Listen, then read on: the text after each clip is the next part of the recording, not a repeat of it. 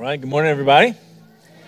If you have your Bible, go ahead and open it to Daniel chapter 10. Daniel 10. And this is where those that have devices are like, yes, I can just tap to Daniel. And everyone with a paper Bible is like, where is Daniel? Um, there is no condemnation for those who are in Christ and no judgment on you if you use the table of contents. So if you need to look for it, um, it is past most of the major prophets Isaiah, Jeremiah. You'll move on to Lamentations and some others, Ezekiel. I think it's right after Ezekiel in the Old Testament. Um, no shame if you need to look at the table of contents. While you're trying to find Daniel, uh, let me give you a couple of uh, just updates and encouragements and all those kind of things. Um, one is that we're really glad that you're here, especially if you're a guest. Uh, welcome to Mission Church Collierville. I uh, hope you uh, have had a pleasant experience so far and that you've heard the gospel sung. Uh, you're about to hear the gospel preached. And uh, hopefully, um, our heart's desire as a church is that you got to see the gospel on display uh, with the way that we care for one another and love one another and encourage one another and hug one another and all those things. Hopefully, you felt a little bit of that warmth um, as you got here. Uh, the church um, is known uh, for the truth. There's lots of light here. There's lots of knowledge about who God is. We preach the scriptures and all those things. Um, but the last thing we want to be is just a spotlight where there's just light and facts. Uh, we want to be more of a campfire where there's also there's light, but there's also the warmth, uh, where you see God's love manifest in the way that we care for one another and treat one another and all of those things. So we hope you got to feel a little bit of that today. And um, for our church folk in the room, especially if you're a member of this body, um, we're really excited for all that God's doing here. And we're just trying to be as faithful as we can. And uh, one of the needs uh, that has come along with all of the participation um, has been more volunteers in kids' ministry. Um, so if you are able to, and if you're a member, I would beg you to consider this. If you could join the rotation and give up once a month, give up once every couple weeks, whatever it is.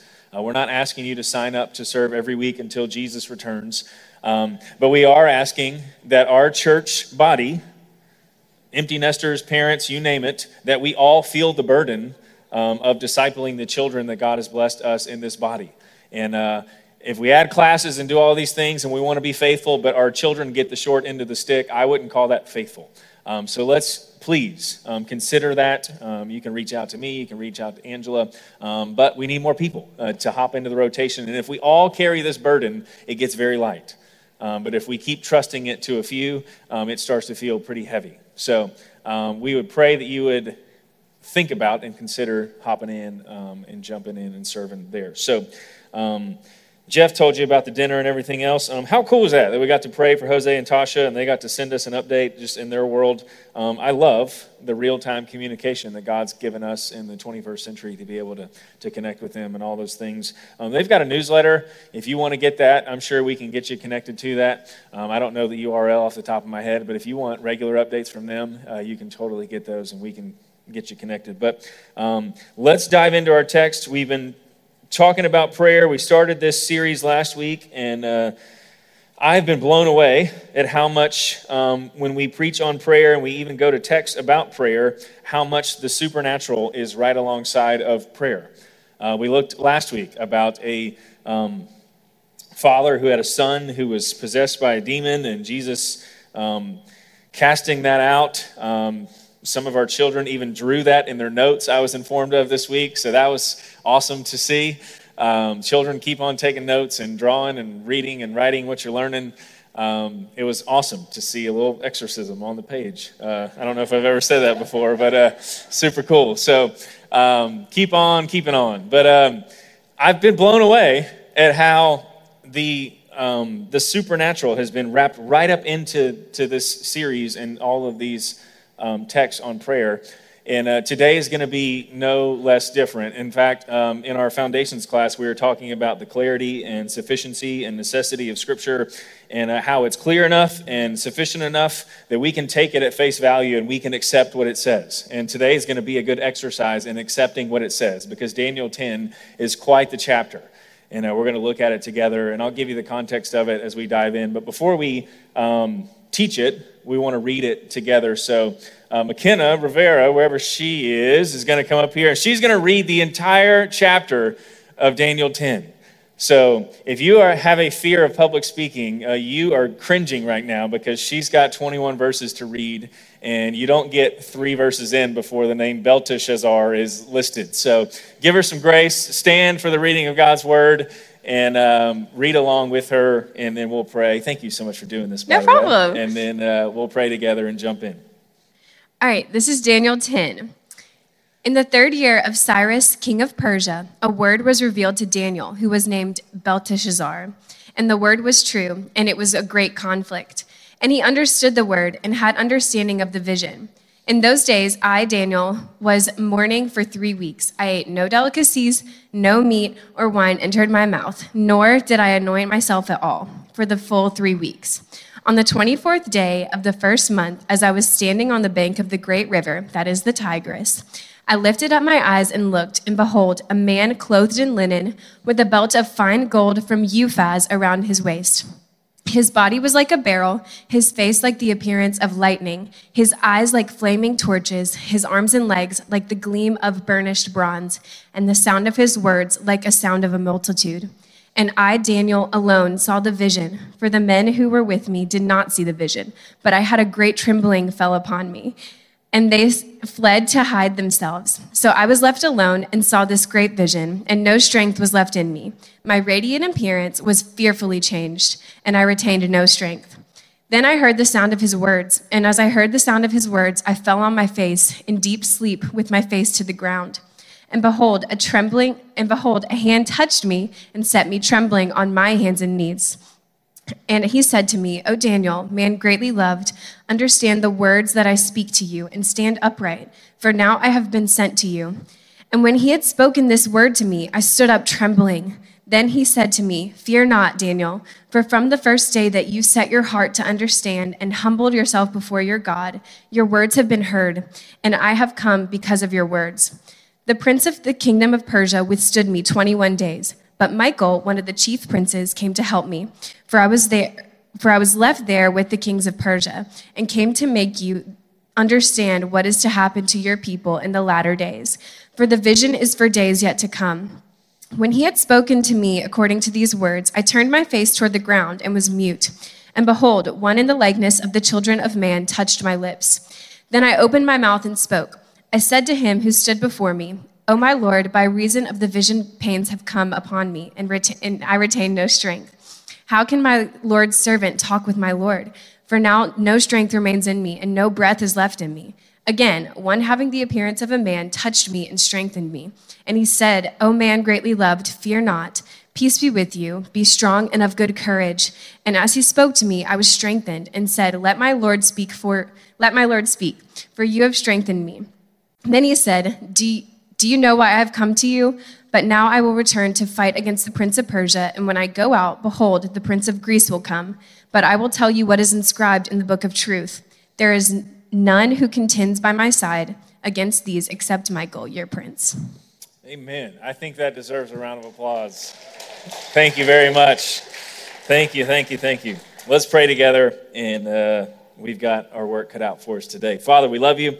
Um, God, we ask um, that you would be magnified. God, that you would make your name great um, in this room, in our hearts. God, that you would allow your kingdom to come, your will to be done.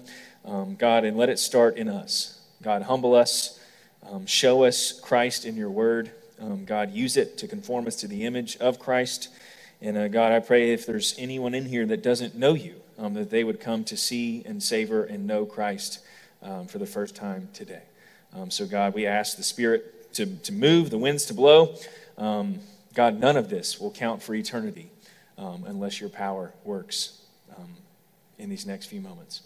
So, God, thank you that you've already been moving. Thank you that your Spirit's in us to interpret this word to us and to illumine the truth to us. And uh, God, just be with us and guide us. In Jesus' name we pray. Amen. You can have a seat. So, we're looking at Daniel chapter 10, and Daniel 10 is actually towards the end of the book of Daniel.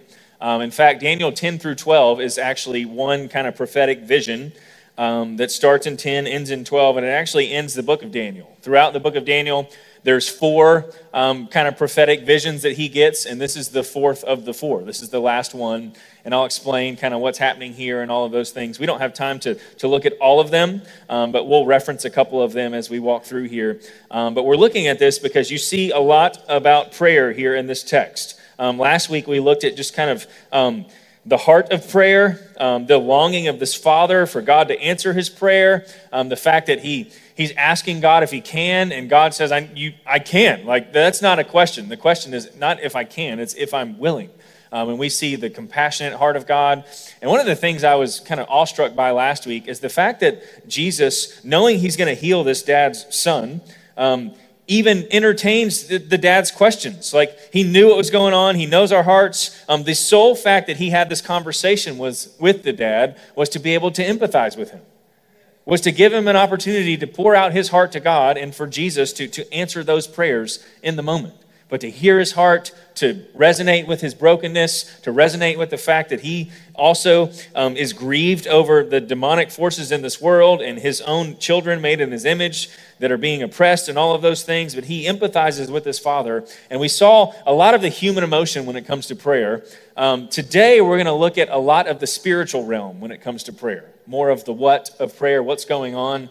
Um, and I needed this this week because so many times um, I can forget that this whole facet of our world exists. And uh, we learn a lot about what's going on um, spiritually as we pray. Um, so, Daniel is nearing the end of this book. Um, where we find Daniel is really interesting because Daniel is old. We'll see that in a couple minutes. Um, scholars think he was anywhere from 84 to 86 years old at this point. And uh, Daniel was a prophet originally in Babylon. He was a prophet in Babylon, and he, knowing the Old Testament scriptures, um, had a phenomenal prophetic ministry um, where he would um, have these different visions. He would interpret dreams. He would do all of these different things. He got thrown in the lion's den and survived. Like he has um, had a phenomenal prophetic ministry. And he remembers in the book of Jeremiah um, that God's people would go into exile. And we saw this happen in the Old Testament. After David was king and Solomon was king, Solomon had a son named Rehoboam. And under Rehoboam's leadership, the kingdom of Israel split into two. And all throughout 1st and 2nd Kings, these prophets are rising up and they're telling Israel to repent of their sin, to turn back to God. Otherwise, God will pronounce his righteous judgment on their sin. And the people do not repent. And it was prophesied that Assyria would come in. We read it um, during the Christmas series, during Isaiah. Uh, we read it in Isaiah 9. But Assyria would come in and they would take the northern kingdom into captivity. And the southern kingdom did not learn from that warning. And prophets would rise up and they would tell Israel and call Israel to repent, and Israel would not repent. And it was prophesied that because of their sin, Babylon would come in and take the southern kingdom. So Assyria was the world power. Babylon kind of conquers the known world, comes in and takes over the southern kingdom of Israel. And Daniel knew that he was in captivity. He was a part of the Israelites that went to Babylon. This is where um, he was thrown in the lion's den and all of those things. He knew that according to Jeremiah, it was prophesied that God's people would only be in captivity for 70 years. And Daniel knew that this 70 years was about over. In fact, we find out that in Daniel chapter 9 that it is over. That this 70 years is over, and this um, reality is pretty is a pretty big deal because he knows that God is going to let his people come back home. And we see this happen um, I'll read it to you in just a second, but we see this happen. The Persian king, um, Babylon, had been conquered by Persia. Now, Persia is the world power of the day, and the Persian king, um, who had his heart softened by a young Jewish woman named Esther, um, allows God's people to go back home. And we see this happening. I'll, I'll, read it to you in verse 1. It says, In the third year of King Cyrus of Persia, a word was revealed to Daniel, whose name was Belteshazzar, and the word was true, and it was a great conflict, and he understood the word and had understanding of the vision. So he knows that there's about 70 years of captivity, and um, this is now the third year of King Cyrus the Persia. Well, in the first year of King Cyrus was when the people got let go. Ezra even tells us this in Ezra chapter 1. It says this, I'll show you on the screen. Ezra 1. In the first year of Cyrus, king of Persia, that the word of the or that the word of the Lord by the mouth of Jeremiah might be fulfilled, the Lord stirred up the spirit of Cyrus king of Persia, so that he made a proclamation throughout all his kingdom and also put in writing, Thus says Cyrus king of Persia, the Lord, the God of heaven, has given me all the kingdoms of the earth. He was the world power of the day, and he has charged me to build him a house at Jerusalem, which is in Judah. Whoever is among you all, all of his people, may his God be with him, and let him go up to Jerusalem which is in Judah, and rebuild the house of the Lord, the God of Israel. He is the God who is in Jerusalem. And let each survivor in whatever place he sojourns be assisted by the men of his place with silver and gold, with goods and with beasts, besides freewill offerings for the house of God that is in Jerusalem. So look at God go, right? Softens the heart of the king of Persia to where the king of Persia is making a decree and saying, hey, Yahweh, the God of Israel, wants me to build a house for him. So I'm going to let his people go. And during the first year of King Cyrus, the people go. Now we're in the third year of King Cyrus in Daniel chapter 10, and Daniel is mourning. So what happened? Why is he sad? Well, we find out later on in Ezra that only about 42,000 Jews left. Only about 42,000 Jews left Persia to go back to Jerusalem to rebuild the temple. Ezra led some, Nehemiah led another wave, but in total there was about 42,000 people, which sounds like a lot, but according to numbers of, during ancient Israel, um, they were reaching the millions of Jews of that day. So 42,000 was a drop in the pan. Yes, they were in exile, but when they got to Babylon, it was a clear deal. If you would compromise, if you would conform, if you would um, join us in Babylon, worship our pagan gods, we'll treat you real nice. And that's exactly what happened. In fact, one of their schemes of doing this was to rename the Jews, which is why the name Belteshazzar is there. That was the, the Babylonian name that they gave to Daniel to try to conform them to their pagan world. And why is Daniel mourning? When I was writing this, by the way, I wrote David all the time. So if I say David, I mean Daniel for the next couple minutes, okay? Um, why was Daniel mourning? Because out of hundreds of thousands, almost millions of Jews, it's finally time for them to be out of captivity and go home, and 42,000 of them go. The rest of the hundreds of thousands had been totally content and comfortable in Babylon, in now Persia, worshiping pagan gods. That's why he's mourning. And we see that two years ago they left. This is now the third year of Cyrus, and Daniel is still there in Persia. So now we've got to ask the question why didn't he go back? Some commentators argue because it was he was 85. I don't think so, because we also see that he's out praying by the Tigris, which is nowhere near Babylon and Persia. So he had totally, he's totally fine with traveling, apparently. I think it was because 42,000 had gone, they had Ezra, they had Nehemiah, and Daniel was so heartbroken over his people that he thought the best route for him would be to stay and to use his position of power to pray and to plead and to beg and to remind his people of the good news of Yahweh, the one true God, and urge them to go back home. We see even Ezra and Nehemiah go back. They face all of this resistance to try to rebuild the temple. They finally, eventually get it done, and they weep over it because it was not what it used to be. But we see Israel in shambles, although still fulfilling the prophecy and the words of God, they get to go home. So Daniel's there, he's mourning, and he sees this vision. Um, it says the word was true, and I love that. Um, it's like when you're about to tell someone a pretty amazing story, you go, hey, this is a true story. And, you know, we respond with, yeah, I would expect nothing less, right? Please don't spend the next 10 minutes telling me a lie. Um, Daniel's like, hey, and this is true. And we need to accept this as true. It says the word was true and it was great conflict. That is an understatement. And he understood the word and had understanding of the vision. And this is what it says in verse 2 In those days, I, Daniel, was mourning for three weeks. I ate no delicacies, no meat or wine entered my mouth, nor did I anoint myself at all for the full three weeks. And on the 24th day of the first month, I was standing on the bank of the great river that is the Tigris. So He's out by the Tigris. He's mourning. He's praying. I would argue that he's mourning and praying over the state of Israel, that they had the opportunity to go back to build a temple to worship the one true God, and they're totally fine with statues, man made pagan idols. They had totally accepted the, the Babylonian and now the Persian way and their gods and it says that he's mourning. Um, he didn't actually, you know, fully fast. It just says he ate no delicacies, no meat nor wine entered his mouth. Um, but he was depriving himself of pleasures. Why? So that he could experience more dependence on the Lord. He could show physically his mourning and his brokenness before the Lord. There's a New Testament precedent um, that Jesus even assumes that his followers would fast. And does it mean that every time you pray you have to deprive yourself of something? No, no, no, no. But sometimes it helps, doesn't it? Sometimes our prayers get more honest and more dependent and more intense when physically we're showing God what we're longing for spiritually. That, hey, I would deprive myself of physical nourishment and depend on you for my nourishment.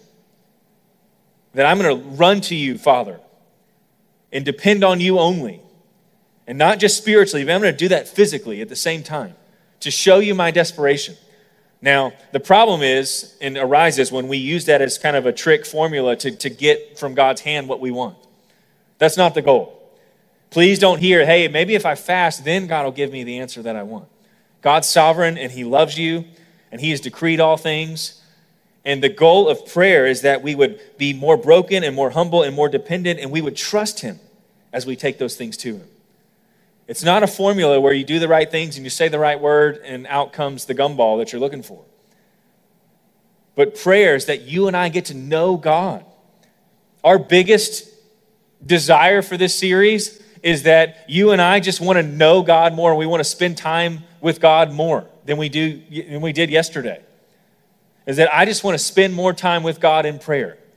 Not so that I can get something from him, just so I can be with him that I can know Him, that I can enjoy Him, that I can trust Him more, that I can give Him those cares and let Him carry those burdens so that I can walk in rest in His, bear, in his burden because it's easy and His yoke is light. So I'm going to keep giving those cares, giving those stresses, giving those things, giving those desires to Him.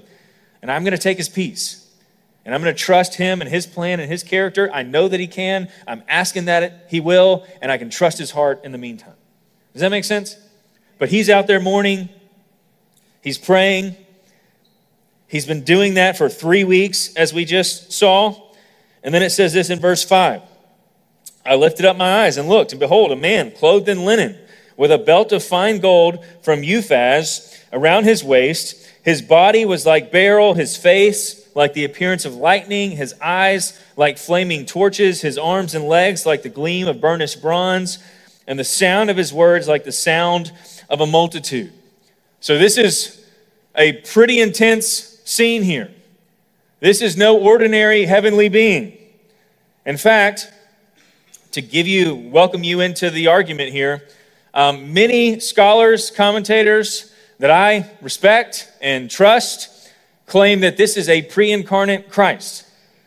And the reason they do that is because this description, that he's clothed in linen, he's got a, a, belt of gold wrapped around him, his face is like lightning, his eyes are like flames, burnished bronze on his legs, voice like the sound of the multitude, is eerily similar to the description of Jesus Christ in Revelation chapter 1. Like, shockingly similar. And I'll read it to you just so you can see it for yourself.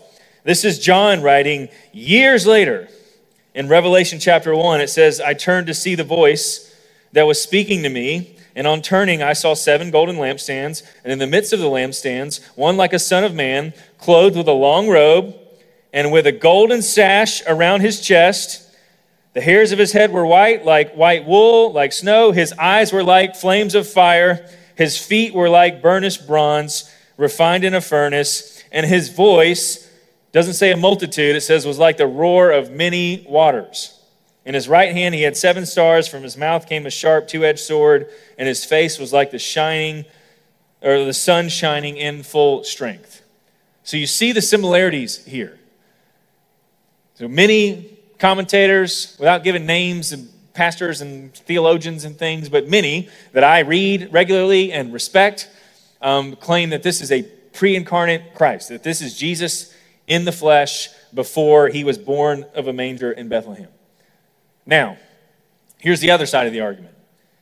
The reason that some people don't, and I have many pastors and theologians and people that I read and respect fall on this side of the argument. That the reason that they say it's not Jesus is because we see in a couple verses later that this being says that um, an angel came to help him. And my thoughts would be why would Jesus Christ himself need help?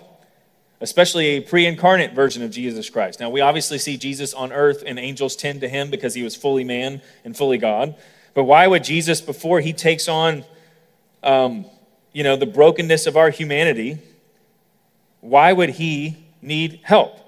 Um, that shows up in, I believe, verse 13. If you want to look down a little bit, um, it says, uh, Michael, one of the chief princes, came to help me, for I was left there with the kings of Persia.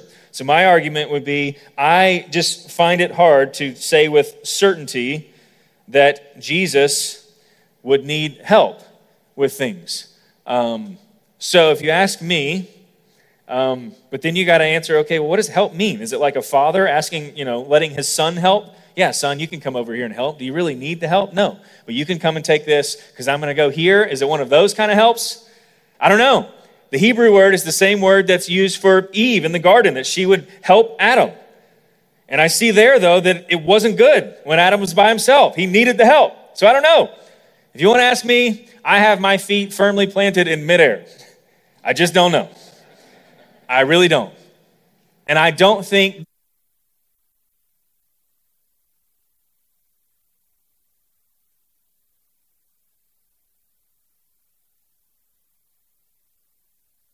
whether or not it was Jesus. Can you guys hear me back there? Perfect.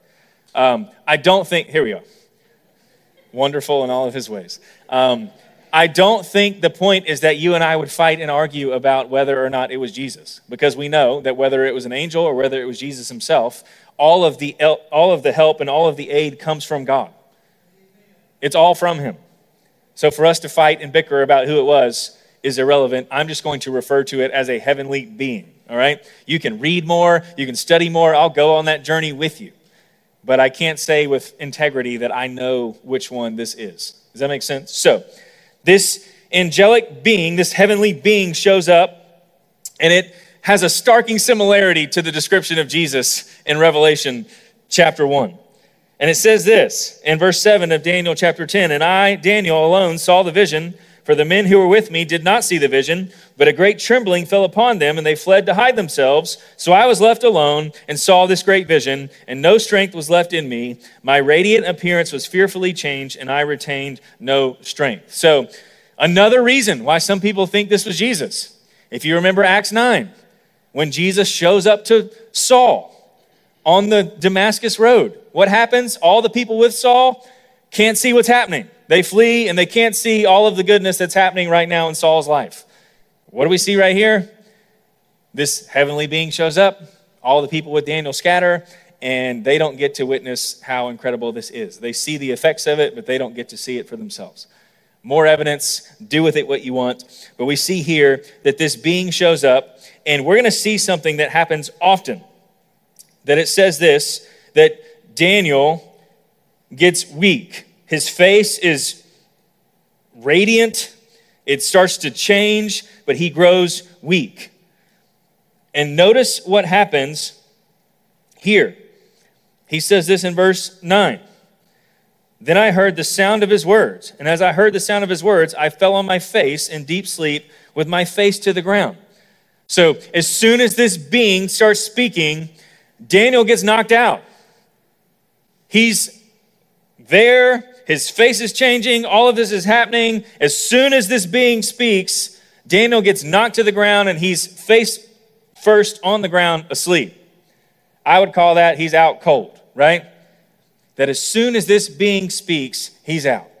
He's already feeling weak just in the presence of this being. And as soon as this being starts speaking, he goes out cold. And the holiest of men, the weakest of men, the strongest of men, and women tremble in the presence of God. We just do. And I would argue this is one of the reasons that we don't pray because of our pride. We don't pray because praying is one of the most humbling and you could argue humiliating things that you could do. It is a lesson in humility. Every time I pray, what am I doing? I am recognizing that you are God, I am not. You're in control, I am not. I think I'm in control, but you're actually in control, and I defer to you. And that humbles us every single time. And it's one of the reasons we all struggle with prayer. Because boy, do we like to think that we're in control, that we've got this, that God, I can handle this. Prayer, a prayerless life is essentially saying, the enemy's not all that bad. God, you don't care all that much, and I've got this on my own. That's what a life absent of prayer essentially says. I'm not too scared about what's going to happen, and I don't think you're that interested in my life, and I'm going to take care of this by myself. And we see Daniel just in the very presence of God, either through Jesus or this angel. Either one is God's divine agent in this moment instantly grow weak. And man, what's so fascinating about prayers, and on one hand, I feel weak, I feel inadequate. When I pray to the Lord, I feel like, God, I, I'm out of control. I, I, have no, I, I, I can't change my circumstance. I don't have any power to raise my kids the way I should, or to fix my marriage, or to save my grandpa. Like, I don't have any power to do, I'm, I'm powerless. I'm weak before you. But at the same time, I feel stronger than I've ever been. Why? Because I know He has all the power and He is able and He loves me and He's for me, not against me. And He has a desire for people to hear the gospel and awaken to new life. And you see it in Daniel. He's weak, but also his face is radiant at the same time. That's prayer in a nutshell. It's I'm broken, I'm empty, I have no control over this. I want to think I do. So many times I believe the lie that I do. God, I'm weak and humble and broken before you, but I'm also stronger than I've ever felt today because I know you love me and you care for me. And if we can get over our pride, if I can get over my pride, man, will I pray more. But you see Daniel praying to the Lord.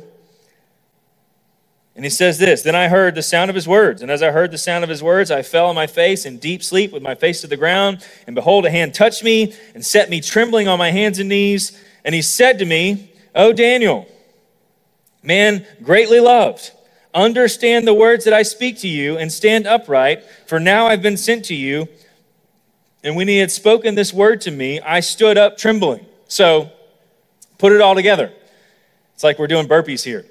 Daniel is standing, he's praying, he hears the voice, he's on his face, out cold, and then this being touches him and brings him up standing and trembling before him.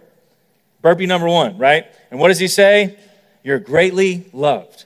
We're going to see this theme over and over and over again. Daniel grows weak, and this being says, But you're greatly loved. And that's where his strength comes from. If you want to know what a great prayer relationship looks like, God, I'm weak, and God's response is, But you're greatly loved. God, I can't do this, but you're greatly loved. God, I can't save this loved one. God, I can't fix this situation. I can't repair this relationship. I can't cause them to believe the gospel. I'm powerless. And God says, But you're greatly loved. And I love you and I care for you. God, I can't get through this season.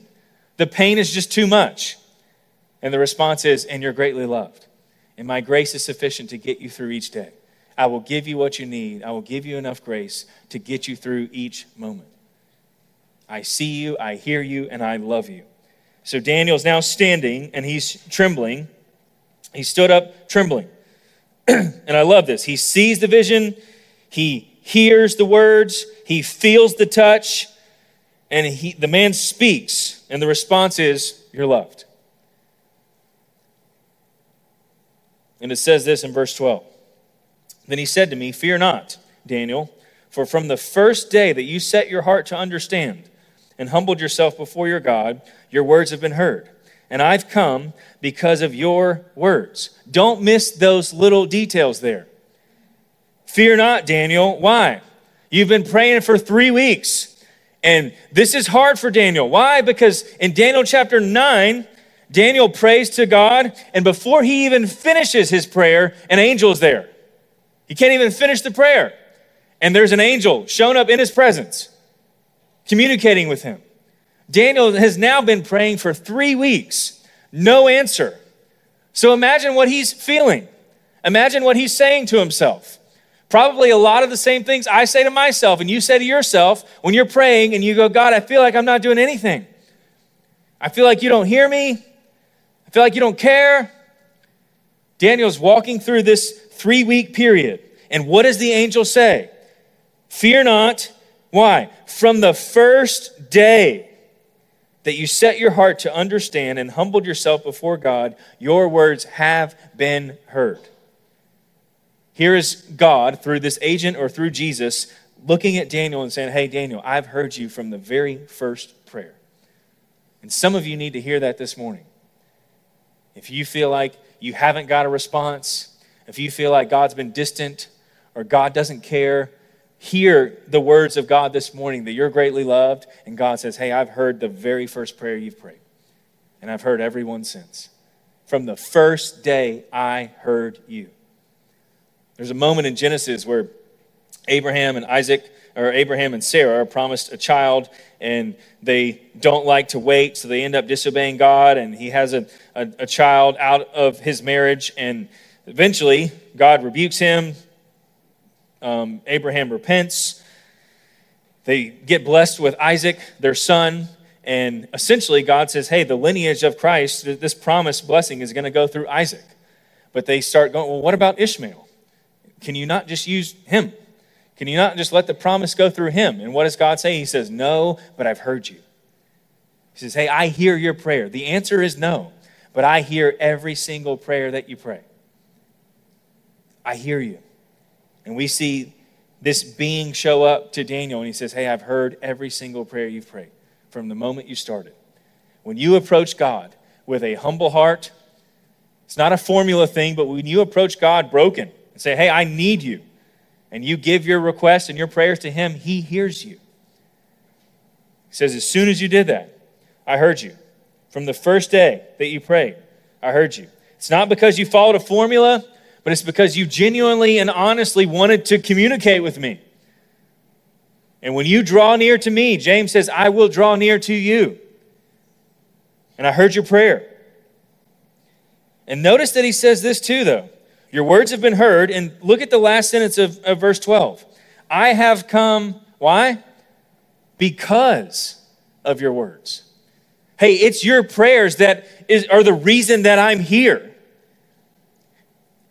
I've come because you prayed. We have to hear this and can't ignore this that God responds to prayer. And yes, God's sovereign and He's seen the beginning from the end, and He ordains all things, He ordains all ends. He's already determined what's going to happen, but he also ordains the means by which those things happen. And the means by which the majority of things happen in this world is the people of God come to God in prayer. So run to him. God responds to our prayers. He responds when his people run to him with their requests and with their cares, with their anxieties, with their issues. God is sovereign and controlling the whole world holding it together by the word of his power, but he's also intimately personal and cares about your family and cares about your children and cares about your stress at work and cares about all of those things. He is all powerful, but he's also all personal. And he longs for you to run to him. And he responds, he hears your request, and he moves because of our requests. And he says, Hey, it's because of your words that I am here. I've come because of your words. Verse 13 The prince of the kingdom of Persia withstood me. This is still this heavenly being talking. The prince of the kingdom of Persia withstood me 21 days. But Michael, one of the chief princes, came to help me, for I was left there with the kings of Persia, and came to make you came to make you understand what is to happen to your people in the latter days, for the vision is for days yet to come. So here's where things get a little crazy. And here's where I had to really dial in this week and hey, I this is a part of, of the Christian life that I completely ignore. And what's happening here? This heavenly being says, Hey, I was contending with the prince of Persia. He was withstanding me. We were contending and fighting and battling one another. And it says, But Michael, one of the chief princes, one of these chief angels, came to help me. For I was left there with the kings of Persia and came to make you understand what's to happen. So, hey, I was contending, right? So you prayed three weeks ago. I've spent the last three weeks contending with the prince of Persia. Now, he's not talking about a human here, he's talking about a demonic being, an agent of Satan. He's talking in the spiritual realm that this is all going on as we pray. That there are angelic beings and there are demonic beings going to war with one another, contending with one another. And that word prince there is the hint, it's, it's kind of the key. The enemies referred to the prince of the power of the air. Multiple times in Scripture, he's referred to as a prince. He's, he's the, the king or the, the, the prince of this world, as it says in the epistles. But this being is saying, Hey, I was contending with this prince of Persia for three weeks. And then Michael came, and now I'm here. And then he says this When he had spoken to me, according, when he had spoken to me according to these words, I turned my face toward the ground and was mute. So here he is again. The heavenly being speaks, and on the ground he goes. In the presence of God, through this angel, through Jesus, however it's coming through. When he's in the presence of God and he hears the words of God speaking through this agent, on the ground once again. And he's mute. And behold, one in the likeness of the children of man touched my lips, then opened my mouth and spoke. And I said to him, who stood before me, O my Lord, by reason of the vision pains have come upon me, and I retain no strength. And I love this in verse 17. How can my Lord's servant, he's talking about himself, talk with my Lord?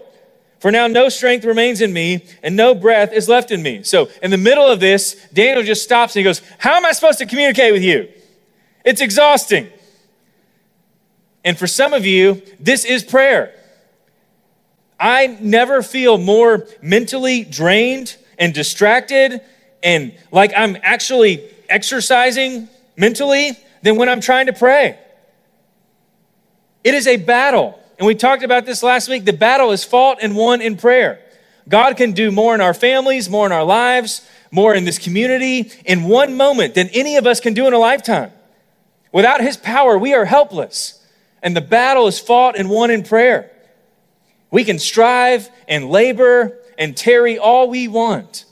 But unless God decides to move, we do it in vain. The battle is fought and won in prayer. And there's a reason that it's an exercise. There's a reason that it's exhausting because Satan would want nothing more than for us to plan Bible studies, to start classes, to have services without prayer because that's where the power comes from.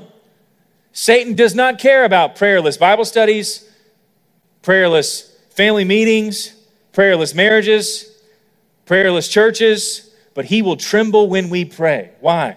Because when we pray, the spiritual realm starts to move. Because God starts to respond to the requests of his people and he starts to do things. And Satan is powerless against the power of God. Man, is that convicting to me.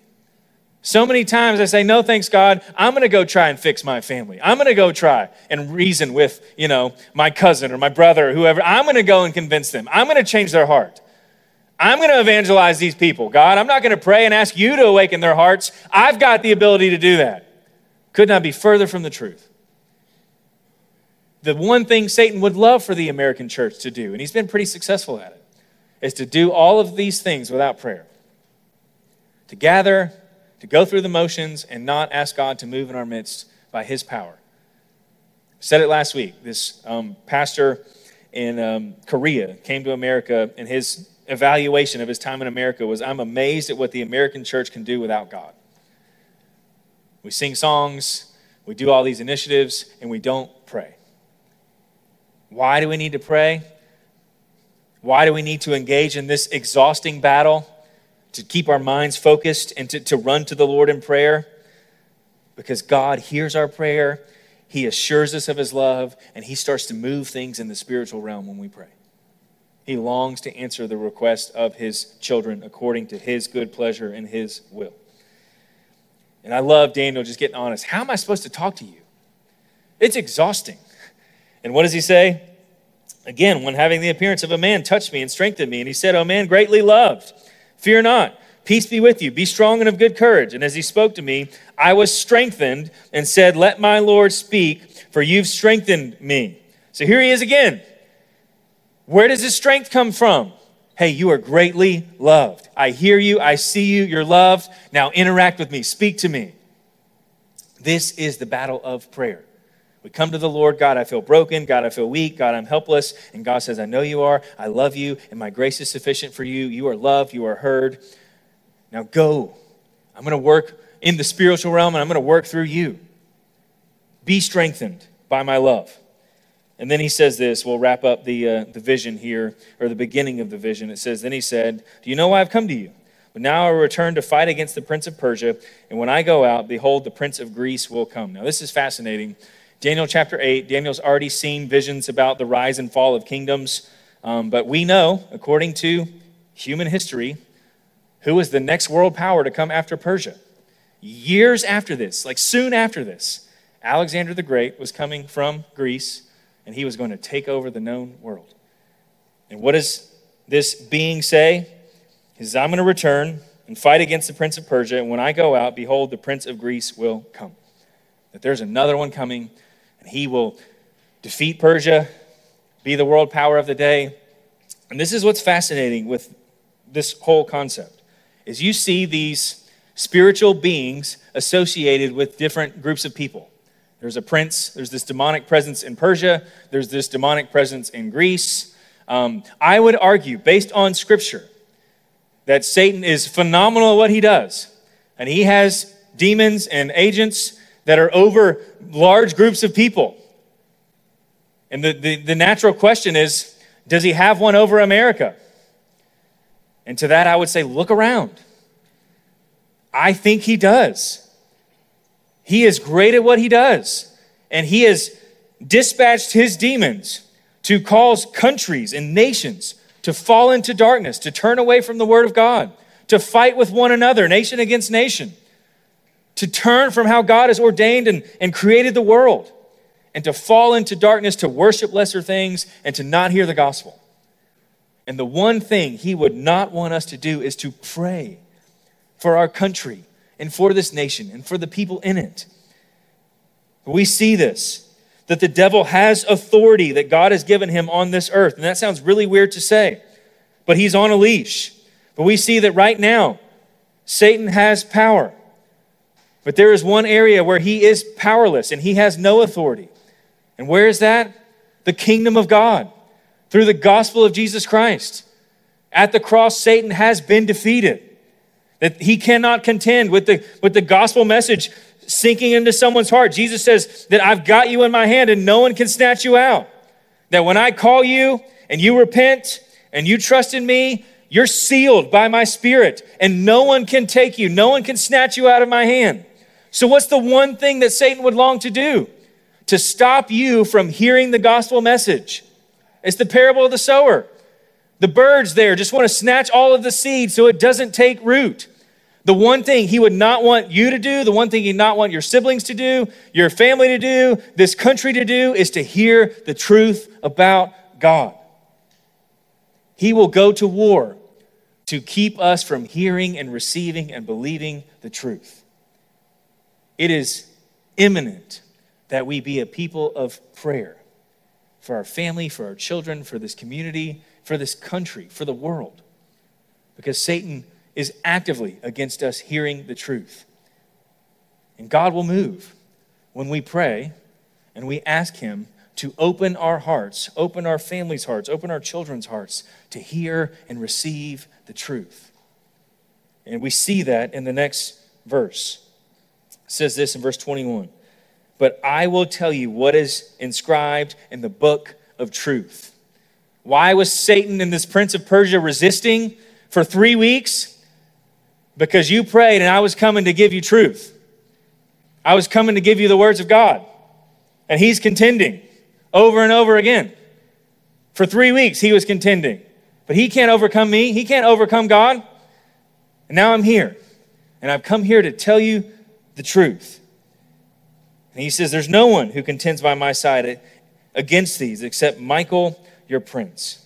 And Daniel was told, and the, the your there, Michael, your prince is plural. He's referring to Israel, he's referring to the, the nation of God. But the beauty of the gospel this morning is we have a different contender. And it's not an angel, it's God Himself in Jesus Christ. That He is at the right hand of the Father contending for us as we pray, as we follow Him, as we fall into sin. I've paid for that. He's interceding for us. I paid for that. My blood was sufficient for that. I paid for that. Hear their prayers, not based on their righteousness, but on my righteousness. From the day you started praying, I heard you. And I'm moving and I'm working in the spiritual realm. And the point of the sermon isn't that for us to, to, to get caught up in what's happening there. Oh, maybe God didn't answer my prayer because, you know, he's, he's too busy contending with the. No, the battle's won at the cross. The gospel cannot be stopped. It's the power of God unto salvation. Satan knows his time is limited. He cannot stop the church. By church, I mean the believers. He cannot stop the gospel message from going forth. All he can do is try to keep you and keep us from hearing the truth and try to keep us from praying for people to hear the truth because he knows his time is limited. He knows he's on a leash. So, as the people of God, hear the word this morning. Let's be a people who pray, who know the truth, who love the truth, who share the truth, and who pray for others to hear the truth about God. He cannot stop it. He can only distract us, He can only snatch the seed, he can only get me to watch former episodes of Alone on Netflix instead of being involved in the lives of unbelievers. He can distract the church. But if you are in Christ, He cannot snatch you from His hand. He cannot possess you. He cannot overcome you. He cannot indwell you. You are sealed and marked by the Spirit of God. You have a greater contender than Michael. You have Jesus Christ. For some of you in here, maybe you need for today to be the day that you put your faith in that greater contender, in Jesus Christ. He lived the life that we could never live, and He went to the cross for our sin the righteous for the unrighteous, the innocent for the guilty, so that you and I could have a direct line to God to pray, to communicate, to bare our hearts, and to, to through our prayers, see the, the spiritual realm be changed. Not just for the, for the sake of the spiritual realm, but for our realm, so that people's hearts would come to know the Lord. Amen? Let's be a people who pray. We'll close in prayer. Father, we love you. God, we thank you for your word. Father, I pray that we would be a people. God, before we try to strive, before we try to endure, before we try to, to go and make change happen with our own actions and words, God, that we would be a praying people. You say in 1 John 3 8 that Christ came to destroy the works of the devil. Satan is powerless to hold the law against us if we're in Christ. He's powerless to hold the fear of death over us if we're in Christ. So, God, help us to be a people who love the truth, who run to you with our cares God, I pray that we would see lives in this church and in this community change, not based on our efforts, but because of your power at work through our prayer. We love you. All the glory goes to you.